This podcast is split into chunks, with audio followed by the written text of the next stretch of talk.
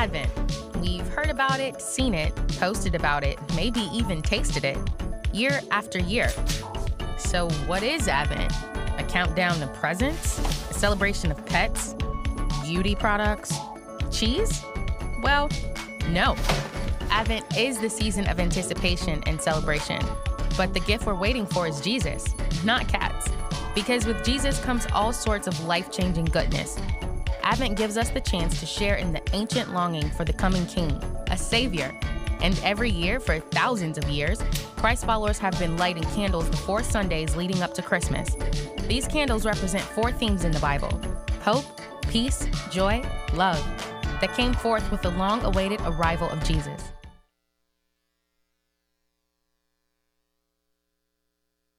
Okay, okay. I'm gonna try it one more time. How you doing this morning? Everybody good? You know, it's it's always good to uh, celebrate uh, the the birth of Christ, and I love this season. How many love Christmas? Okay, hands are going up everywhere. I love Christmas because I, I don't know. I just get into the the mood, but you know, obviously, the most important reason we celebrate it is what we've been talking about over the last three weeks, and so today we we finalize our Advent series, and we've been lighting a candle every week. The first week was the candle of hope, the second week was the candle of peace, last week was the candle of joy, and then today we're going to do love. So let's go ahead and light these candles. We're going to start with hope. You guys remember what we talked about with hope that we can be dealers of hope because of the hope that we have in Christ and his coming. Amen. And then week 2 we talked about peace that we can have the peace of God and peace with God. Are you glad you have peace with God today through Jesus Christ? Last week we talked about joy, that joy is not based on our circumstances, but it's based on the reality that Jesus, again, came and, and went to the cross, and we can experience joy as we dig into His Word, as we um, as we worship. Remember, the presence of God is fullness of joy. And then this week we're going to do love. So I'm going to go ahead and light the love candle. And then I'm also going to light this one in the middle, which represents um, our Savior. Anybody glad for Jesus this morning? Actually, is it, what does it do? Ah, it doesn't light. I just lit it. How about that? Okay. So this, this series has been amazing. Anybody enjoyed the series this, this uh, year? Um, I don't know. Again, as I study these messages, they impact me uh, way before they impact you. And as I look at you know, all of the things that are happening in, in the world and how that there's a, not a lot of hope. I'm thankful that Jesus brought hope. I'm thankful that Jesus is the Prince of Peace. We sang it this morning that he promises peace even in the middle of the circumstances, right? Remember, none of these are based on the outward circumstances. Every, every one of these are an inside out work. Would you agree? That hope is an inside out work. Joy is an inside out work. Peace is an inside out work. And how many of you know that love is as well? So here's what we're going to do. I'm going to start by uh, just talking to you a little bit about uh, what, what the world says love is, right? How many of you know the world tries to define love? Anybody know they're searching for love? There's a song, right? Looking for love in all the wrong places. There's several songs. Really, a lot, most of the songs that you hear on the radio are about what? They're love, you know. And some of these maybe you'll, you'll recognize through the years. Some of you, maybe I'm dating myself. Maybe some of you are dated. What about the Beatles? Anybody love the Beatles? Nobody loves the Beatles. Wow, okay. Okay. All you need is love. You know what they said? What about Diana Ross? Anybody know who Diana Ross is? What the world needs now is love, right? What about Mariah Carey? She had a vision of love, right? The Righteous Brothers. Anybody know the Righteous Brothers? You've lost that? All right, some of you know it. Huey Lewis. Anybody know who Huey Lewis is? It's the power of, all right, Whitesnake. This is an old one, right? They, they ask the question, is this love I'm feeling? Right? What about, uh, you guys all ought to know this one, Whitney Houston. Anybody know who Whitney Houston is? How will I know if he really loves me. Beyonce, crazy in love. Elton John, can you feel the love tonight? What about Justin Bieber? Any Bieber fans in the room? What did he say? As long as you love me. And then the one I maybe I mentioned here, Foreigner, he asked the question, I want to know what love is. So the world's searching for love, right? And I think they've, they, as the song says, we've already said it, I think they've been searching in the wrong place, hadn't they? And maybe even they've, they've tried to define it. And can I just be honest with you? I don't think they've done a good job of de- defining it. Would, how many would, would agree? Because the love that I see them talking about, it's not, it's not really love. Many times it's just lust, right? Or desires for things that really will no, never satisfy. And so the, the idea today is, is to say, well, where do we go? Where do we turn if we really want to truly want to know what love is? Maybe we can talk to those guys from foreign and say, hey, I think we know. Because if you're a follower of Jesus, you know. Amen? And so, what we're going to do today is we want to explore this idea of love and, and maybe help give you a clearer picture of what love is. It's a, it's a difficult thing to define, isn't it? Because it depends on who you talk to. Or even when you talk about love, we use that word for a lot of different things, right? I love me some Buffalo Wild Wings. Right? What's your favorite food? How many times have you said that? I love whatever. Or I love that song. And then we use the same word to say, I love my wife or my husband or my kids. That's a pretty wide range of definitions. Would you agree? And so, what I want to do is, I want to narrow this down and help you understand that there's a love that God gives that will meet every need that you have, that will give your life significance, that will help you live the full life Christ promised. How many want that? How many want to take that journey with me this morning? I want to know what, how many say it with me? How many of you want to know what love is? I want to know. I think we can. And so, where are we going to turn? Where are we going to look? We're going to look in the scriptures. We're going to see what the Bible has to say about this beautiful word called love. So, uh, here's what I want to do I'm going to start with a, a, a prophecy given in the book of Isaiah. You, you're familiar with this. Isaiah 7:14. Here's what the Bible says. Isaiah, remember, he's prophesying this 700 years before the birth of Jesus. And so he says, Therefore, the Lord himself will give you a sign. The virgin will conceive and give birth to a son, and we'll call him Emmanuel, which means what? God with us.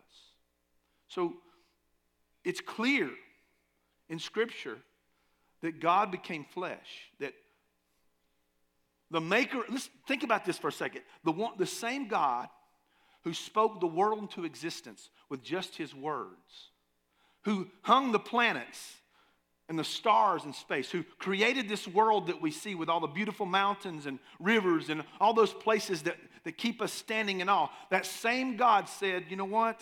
I'm going to put on skin. Why?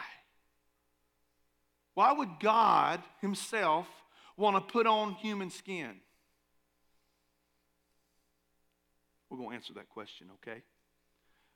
So, the prophecies given in Isaiah 7:14. And then we go to John chapter 1.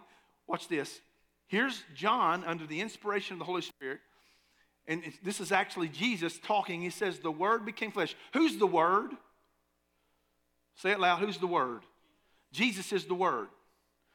He became flesh and made his dwelling among us. In other words, he came to live with us, to walk with us, to, to abide with us. And what, we have seen his glory, the glory of the one and only Son who came from the Father, full of grace and truth. So, is it, is it clear, folks, that God put on flesh and walked among us? Does the Bible accurately describe that, that, that becoming a reality?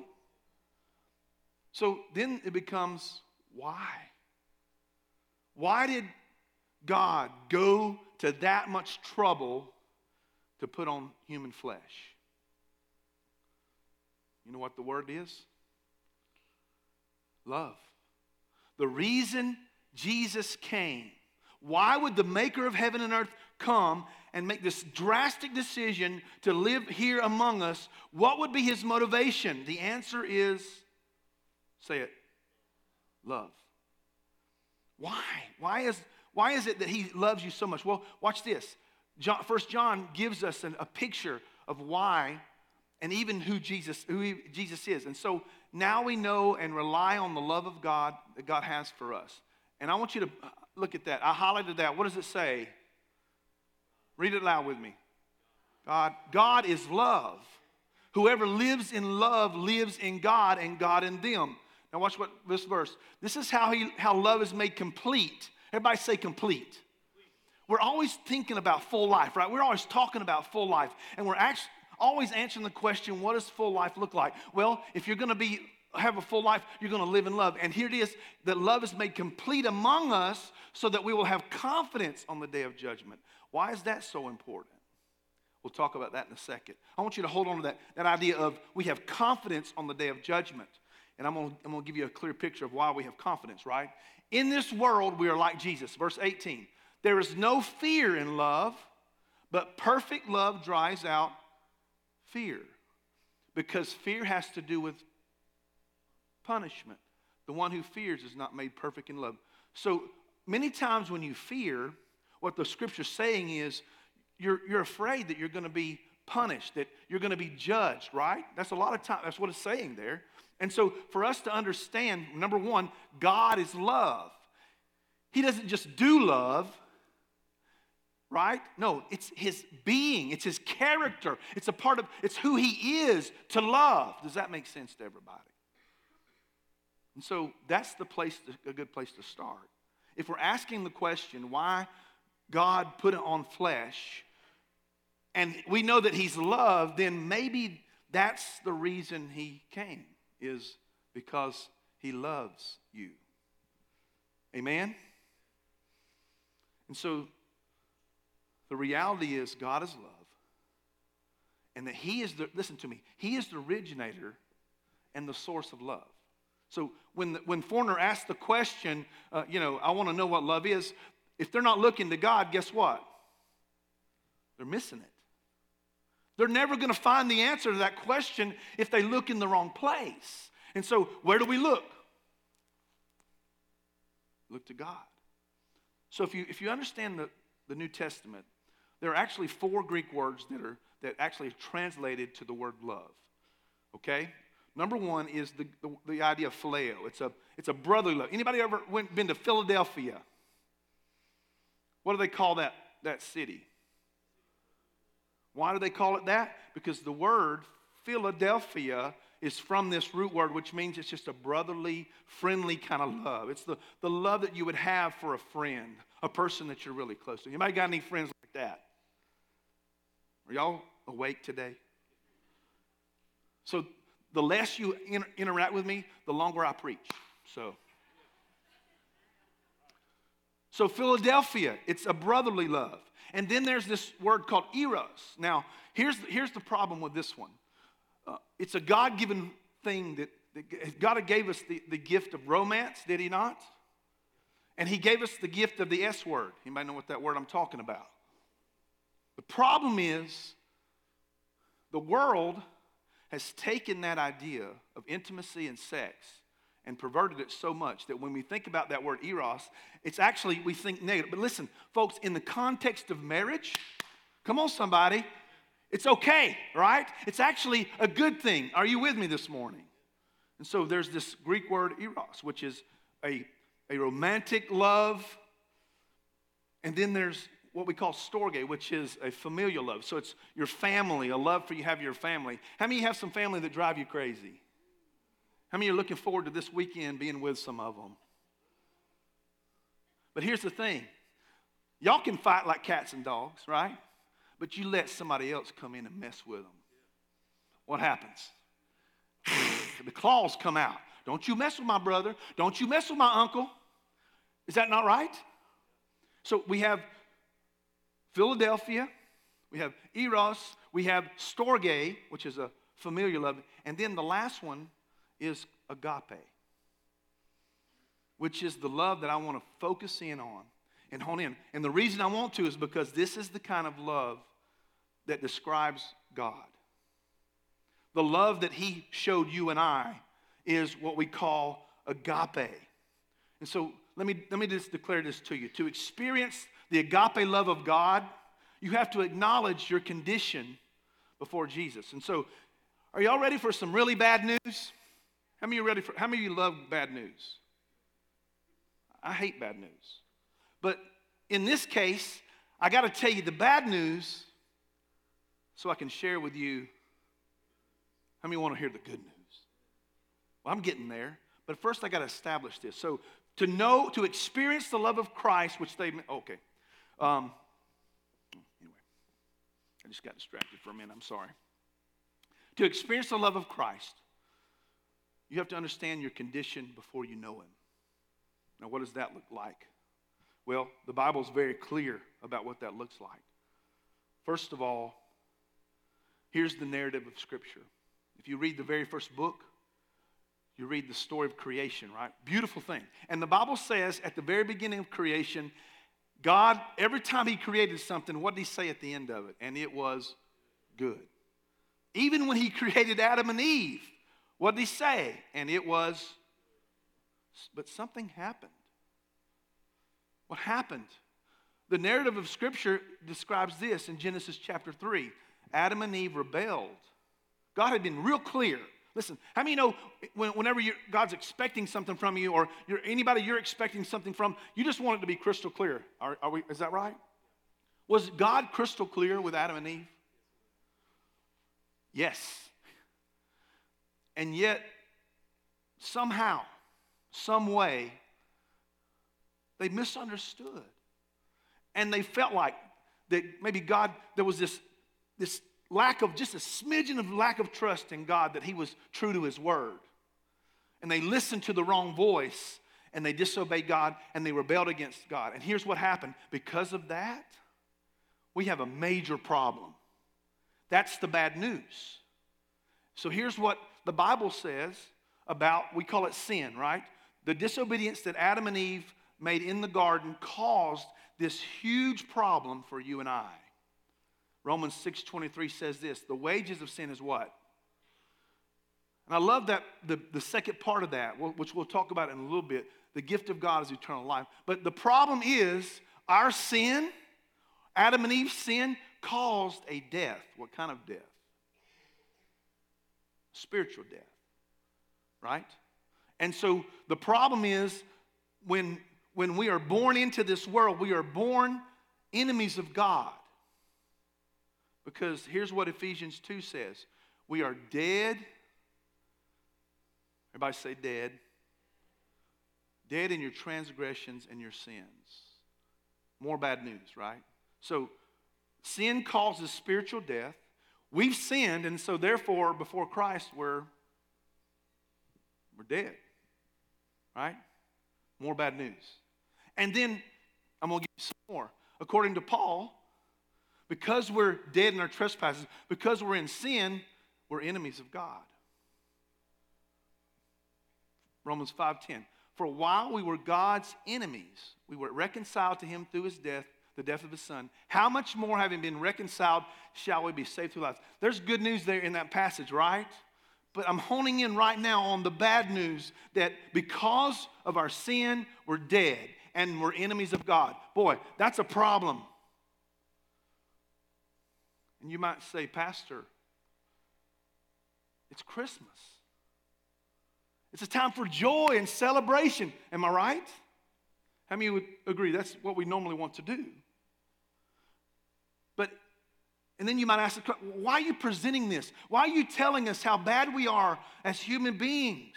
Because, listen, if you don't understand the depth of your sin, you can't celebrate with joy the depth of God's love for you.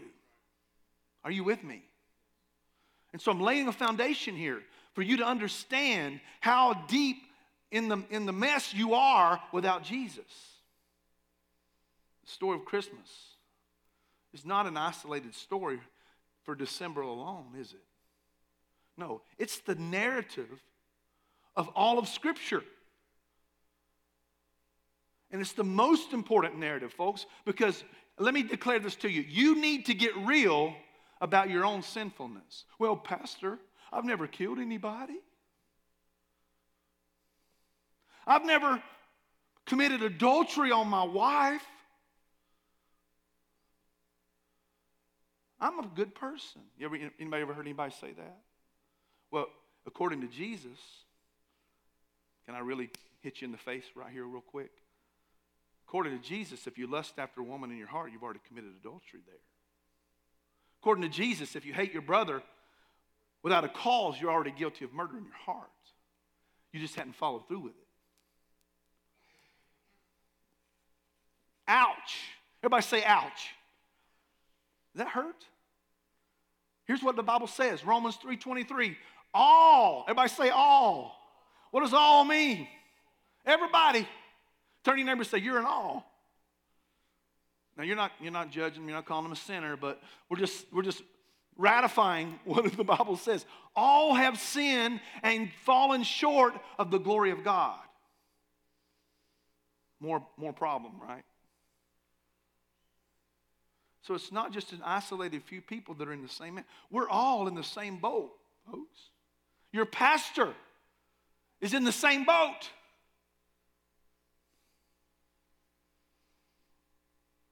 We have broken God's law. Because of that, we have spiritual death and we're enemies of God. Boy, if we leave it there, anybody excited about leaving it there? How hopeless would it be for us to have that knowledge that we're spiritually dead, that we're sinners, and we're enemies of God? How hopeless would that be, folks? utter hopelessness. And I can't imagine, you know, how people go through life thinking they're okay, not understanding there's, I mean, folks, listen, it doesn't matter what, it doesn't matter what you believe about God, because whether you believe it or not, if He really exists, this is a problem for you. Are you with me? You can't believe God away.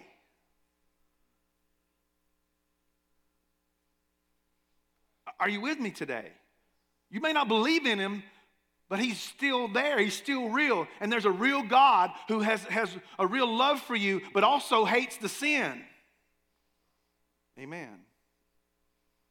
So we have to come to terms with this idea, first of all, that God hates sin. He's holy. We've seen that a lot. You're holy. What does that mean? What does it mean that God is holy? That He's totally different? He's, he's totally different than you and I. He's totally separate. He's totally sinless. Amen. He hates it. It's a problem. So here's what I'll declare to you today. Although he vehemently hates sin, Everybody needs to lean in this. Although he vehemently hates sin, listen to me, he's passionately in love with you. Are y'all, y'all get that? And that's where the good news starts to emerge. That because God can't just overlook our sin, right? Because the Bible describes God not only as holy, but as just. What does justice mean? That when there's been a wrong done, it has to be made right somehow, some way. And so if God just said, you know what, Charlene, you're a sinner, I'm going to overlook it, and you're, you're, I'm just going to let you off the hook, would, would he be just? Yes or no? No. I love this, though, because his love for you drove him to say, I'm not going to I am not going to overstep my justice. I'm not going to overstep my holiness. No, what I'm going to do is I'm going to still be just and I'm still going to be holy, but I'm also going to love you at the same time. And you know what the cross says? I'm taking care of both. Isn't that good news this morning? Isn't it good news that Jesus took care of both the love for you and the sin of mankind all in one, one event? Is that good news? Can you give God praise for that this morning? Here's how I know. So here's how I know. Romans 5 8. What did God do? But God, what does He do? In other words, let me show you. It's not just here, is it? It's not, hey, I love anybody ever told somebody you love me, you really didn't mean it? I've done that before, probably. Not God. If God says it, you can take it to the bank. Amen. And so, what did he say? I'm holy. I'm just. I cannot let sin go unpunished. But I love you too much to punish you for it. So here's what I'll do I'll punish myself. Is that good news? How many are glad he, he chose to punish himself for your sin? Boy, it's good news. Because while you were still doing what you're, I mean, he looked, listen, he looked ahead in time. He looked ahead 2,000 years and saw your mess. Have had any mess. You'll mess up. Let me say this He saw your mess ups. He said, I'm going I'm to die for those sins, past, present, future. Isn't that great? Remember, what's, what's the question? I want to know what love is. I know you, I want, you know, I know you can show me who we talking to. Why don't we point it here? I want to know what love is.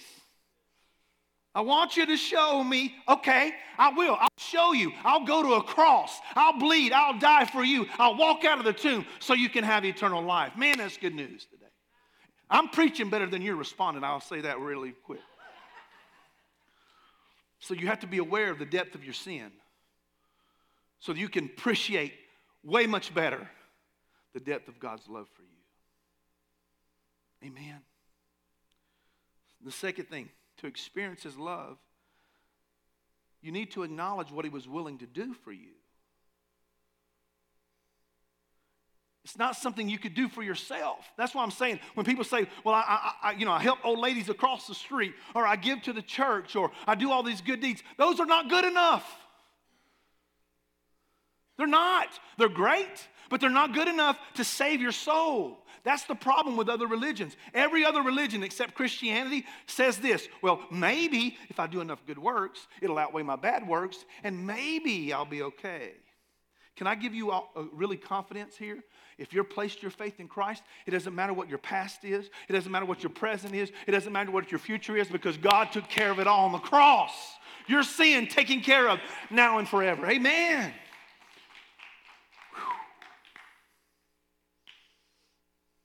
Can you acknowledge what he's done for you? How many say, Pastor, I want to acknowledge what he's done for me? Let me see your hand. Look at that all over the place. Those that are online. Acknowledge what he's done for you. Here's what he did. I love this. Remember, I said God's justice and his love for you taken care of. 1 John 4 takes care of both. Watch this. This is how God, what he do? Say it loud. Showed what? For who? Us. Are you and us? He sent his one and only Son into the world that we might, come on, somebody, we might live through him. Verse 10 this is love. In other words, I want to know what love is. Show me. Okay, I'm glad you asked. Not that we loved God. We didn't, have, we didn't love him. Remember, you're dead, your trespasses. You're an enemy of God. You didn't love him, but here's what he did. He loved you, and here's what he said I'll show you by punishing my son. He sent his son as an atoning sacrifice for us. One translation says propitiation. That's a cool word, isn't it? Anybody love? Anybody ever heard of the word propitiation? How many theo- theologians do we have in here who've heard? You've heard of the word propitiation. What does it mean? I don't know, Pastor. I have no idea. Can I tell you? God's wrath satisfied. What's he mad at? I thought God is love. He absolutely is. But you ever seen anybody who that there's that fine line? They're so passionate sometimes it almost teeters on anger. Anybody know anybody like that? Listen, God's angry at sin. He hates it. He's holy, he's just. And so what he did was, let me just go ahead and smack it to my son. Let me just pour out my wrath, my anger on him so I can show you love. Well, that's a good trade off, isn't it? So let's read, put that back up there for me. This is love. I want you to get this. Not that we loved God, that he loved us and sent his son as a what? Atoning sacrifice for your sins and mine. That's love. You getting this? How many are getting it? Say yes. Okay. So I got to understand, I got to acknowledge I'm a sinner. The depth of my sin, I got to acknowledge what he was willing to do for me. 2 Corinthians chapter 5, 20. We've been reading this a lot lately. I love this because I love the trade-off. We continue to be reminded of the trade-off that we get when we place our faith in Christ. God made him who had no sin. Who's that talking about? Jesus to be sin for us. In other words, he carried your sin to the cross, right? So that in him we might become the righteousness of God. When we place our faith in Christ's finished work, we're in right standing with God for eternity. Amen. Are you glad? Are you glad that you're in right standing with God for eternity because of your faith in Christ? Amen. I love this. Christ's death took care of the anger issue and he was able to display his love. Why? Because God is love. He's the personification of love. Him uh, coming in flesh was because he loved you. I hope you're getting that. What does love look like?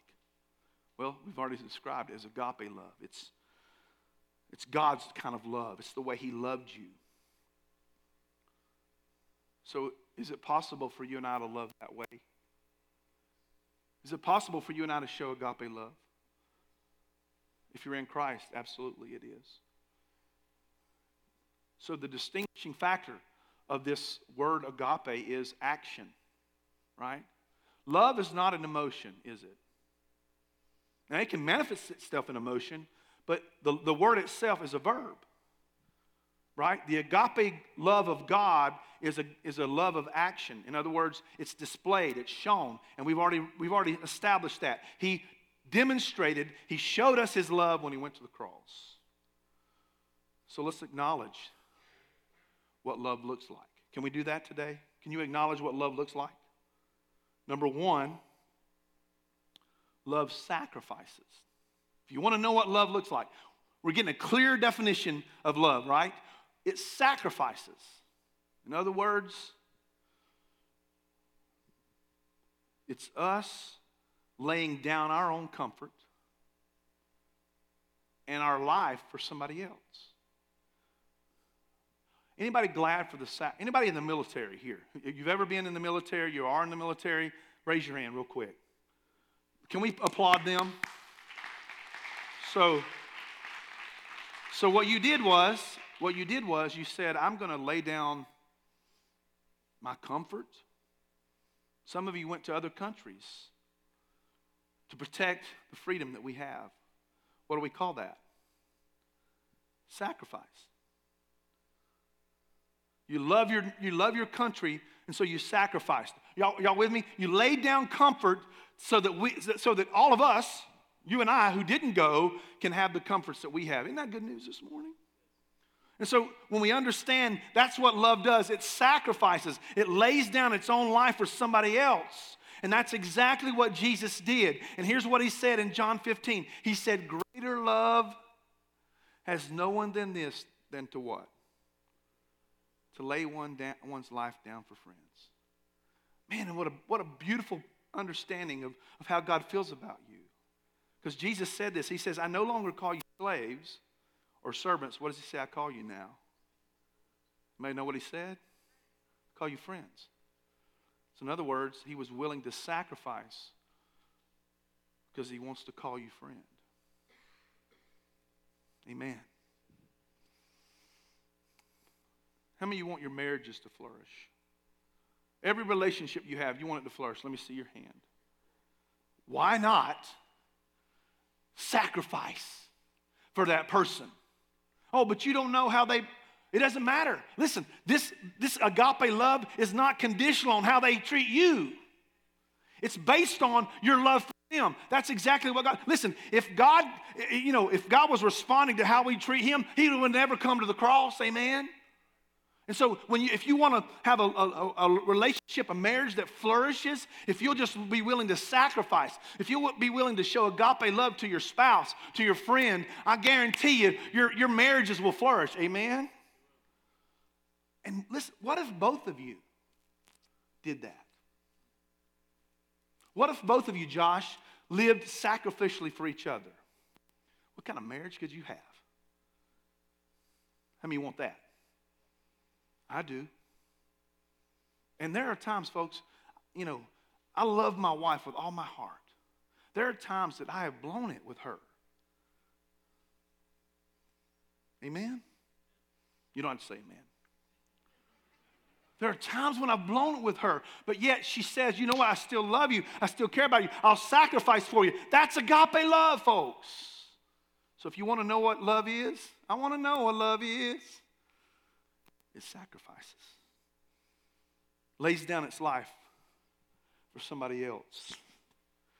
And I love this is this is man, this is amazing. Love gives. Love gives. Yeah. It's closely related to sacrifice, obviously. But the best thing a person can do is to give of themselves, right? All of themselves.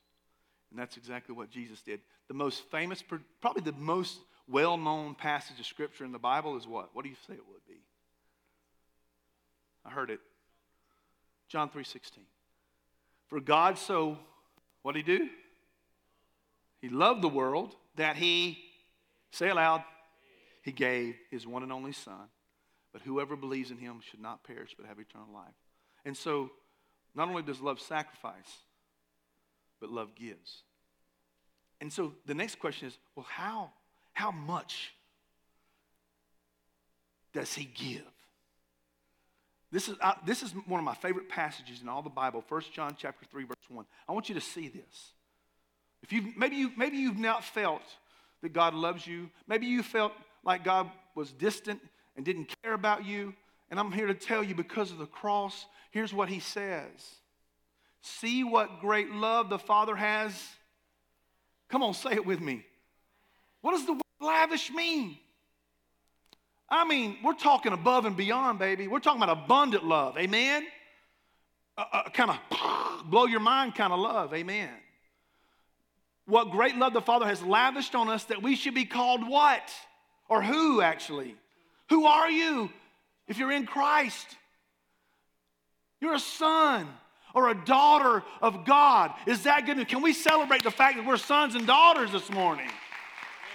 And then I love it because John says, in case you didn't get that, and that is what we are. I want to know what love is. Are you getting a picture? How many of you are getting a picture of what love is?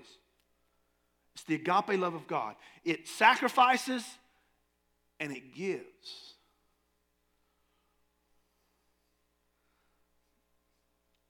I want to give you even more clear picture because Paul prayed a prayer in Ephesians chapter 3. And I want you to, to lean into this passage. And, and as you read this, I want you to internalize this. Watch this. He says, I pray. Remember, it's a prayer for you. You know, he's talking to the church, right? He's talking to the church at Ephesus. And he's praying a prayer for the church. And he says, I pray that from his glorious, unlimited resources, who's he? Who's he that he's talking about? Jesus, right? From his unlimited resources, he will empower you with inner strength. How? Through the Spirit. Watch this. Then Christ will make his home in your hearts as you trust in him. Your roots will grow down into God's love. Are you glad for that? And keep you strong. And may you have the power to understand, as all people should, how wide, how long, how high, and how deep His love is.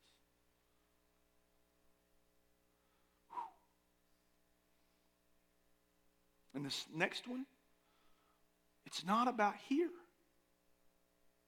It's here. What does he say? May you experience. Everybody say experience. What? What, do you, what, is, what does he want you to experience? The love of Christ. Though it is too great. In other words, again, for, for me to understand and, and think about the God of the universe clothing himself in flesh, dying on the cross so he could be your friend, blows my mind. Does it blow anybody else's mind? So maybe it's too great to understand. Then you will be made, everybody say complete, with all fullness of life. In other words, you want full life? How many want full life? How many believe that's what Christ promised you? You want it? Experience the love of Christ through Jesus' sacrificial death on the cross. Then you will be complete with all fullness and power that comes from God. Wow. I'm going to let that sink in just for a second.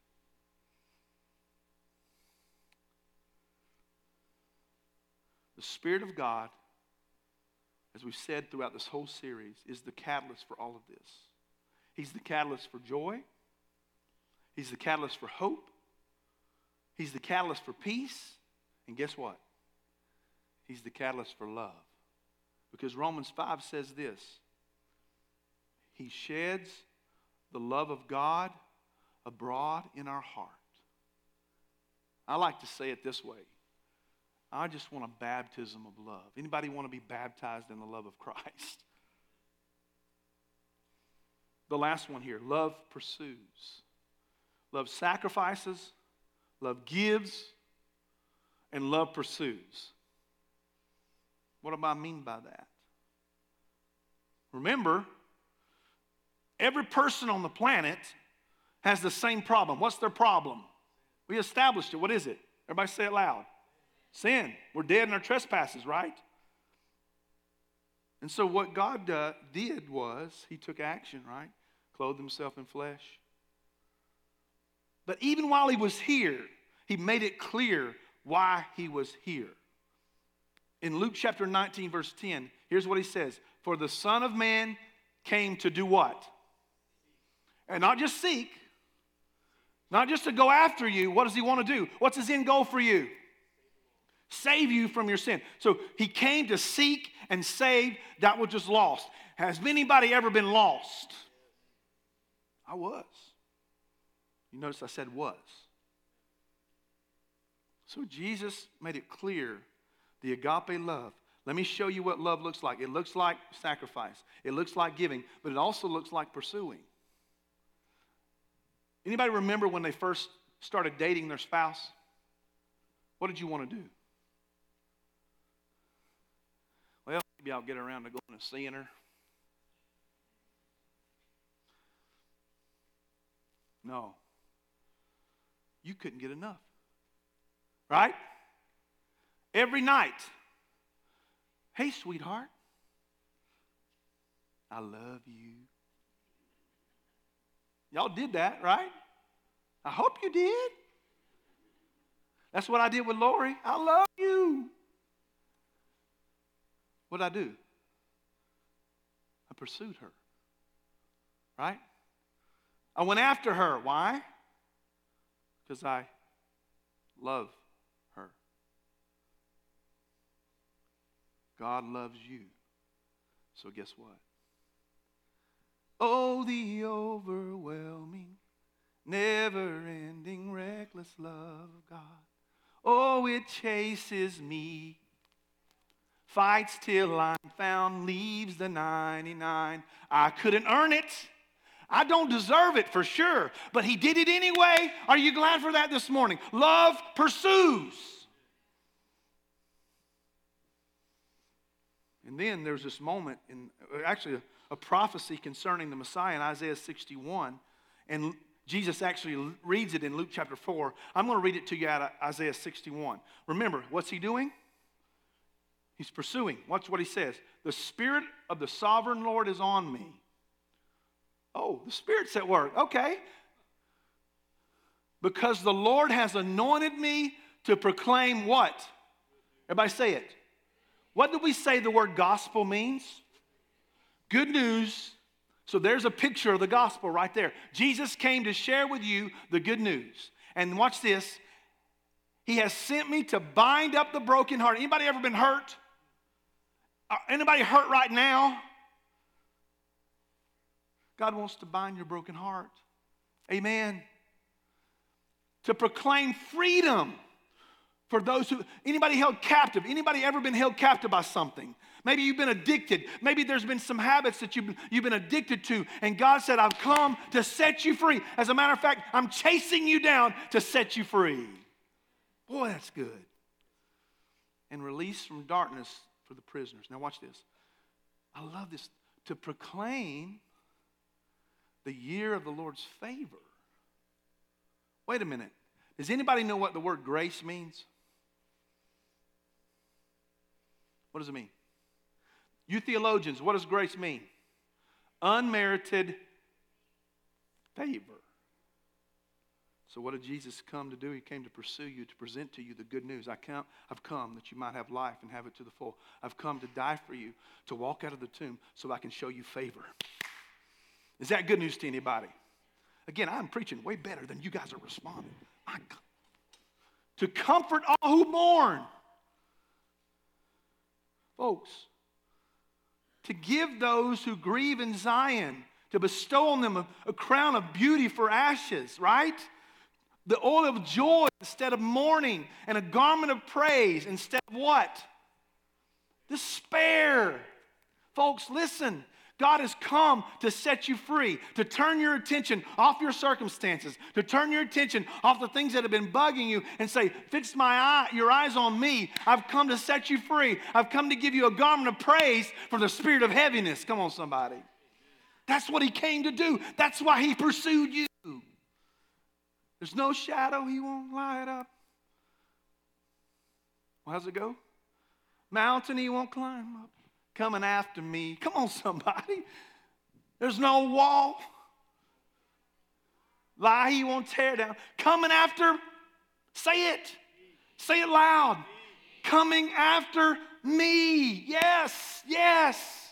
He pursues. Love pursues. What's the outcome? Eternal life.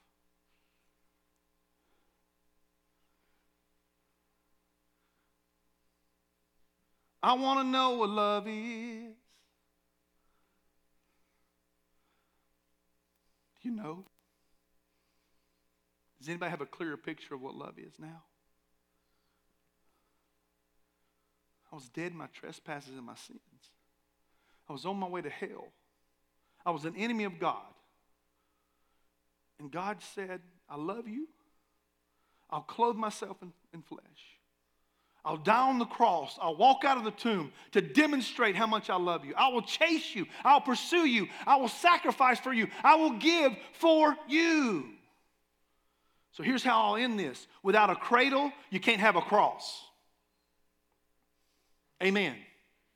That's why we celebrate Advent. Remember, we look back with celebration, thanksgiving for what Christ did. His first coming means eternal life for you. And then we can look forward with confidence, remember, in the day of judgment. Remember, that's what's going to happen. At the end of our days, we're all going to stand before God. Remember what, what it said? If you don't have love, you fear that judgment. I've got good news for you. You don't have to fear it. You can stand before God with total confidence because of what Jesus did at the cross. And all you have to do, your job is to place your faith in what Jesus did for you. How many of you want to do that this morning?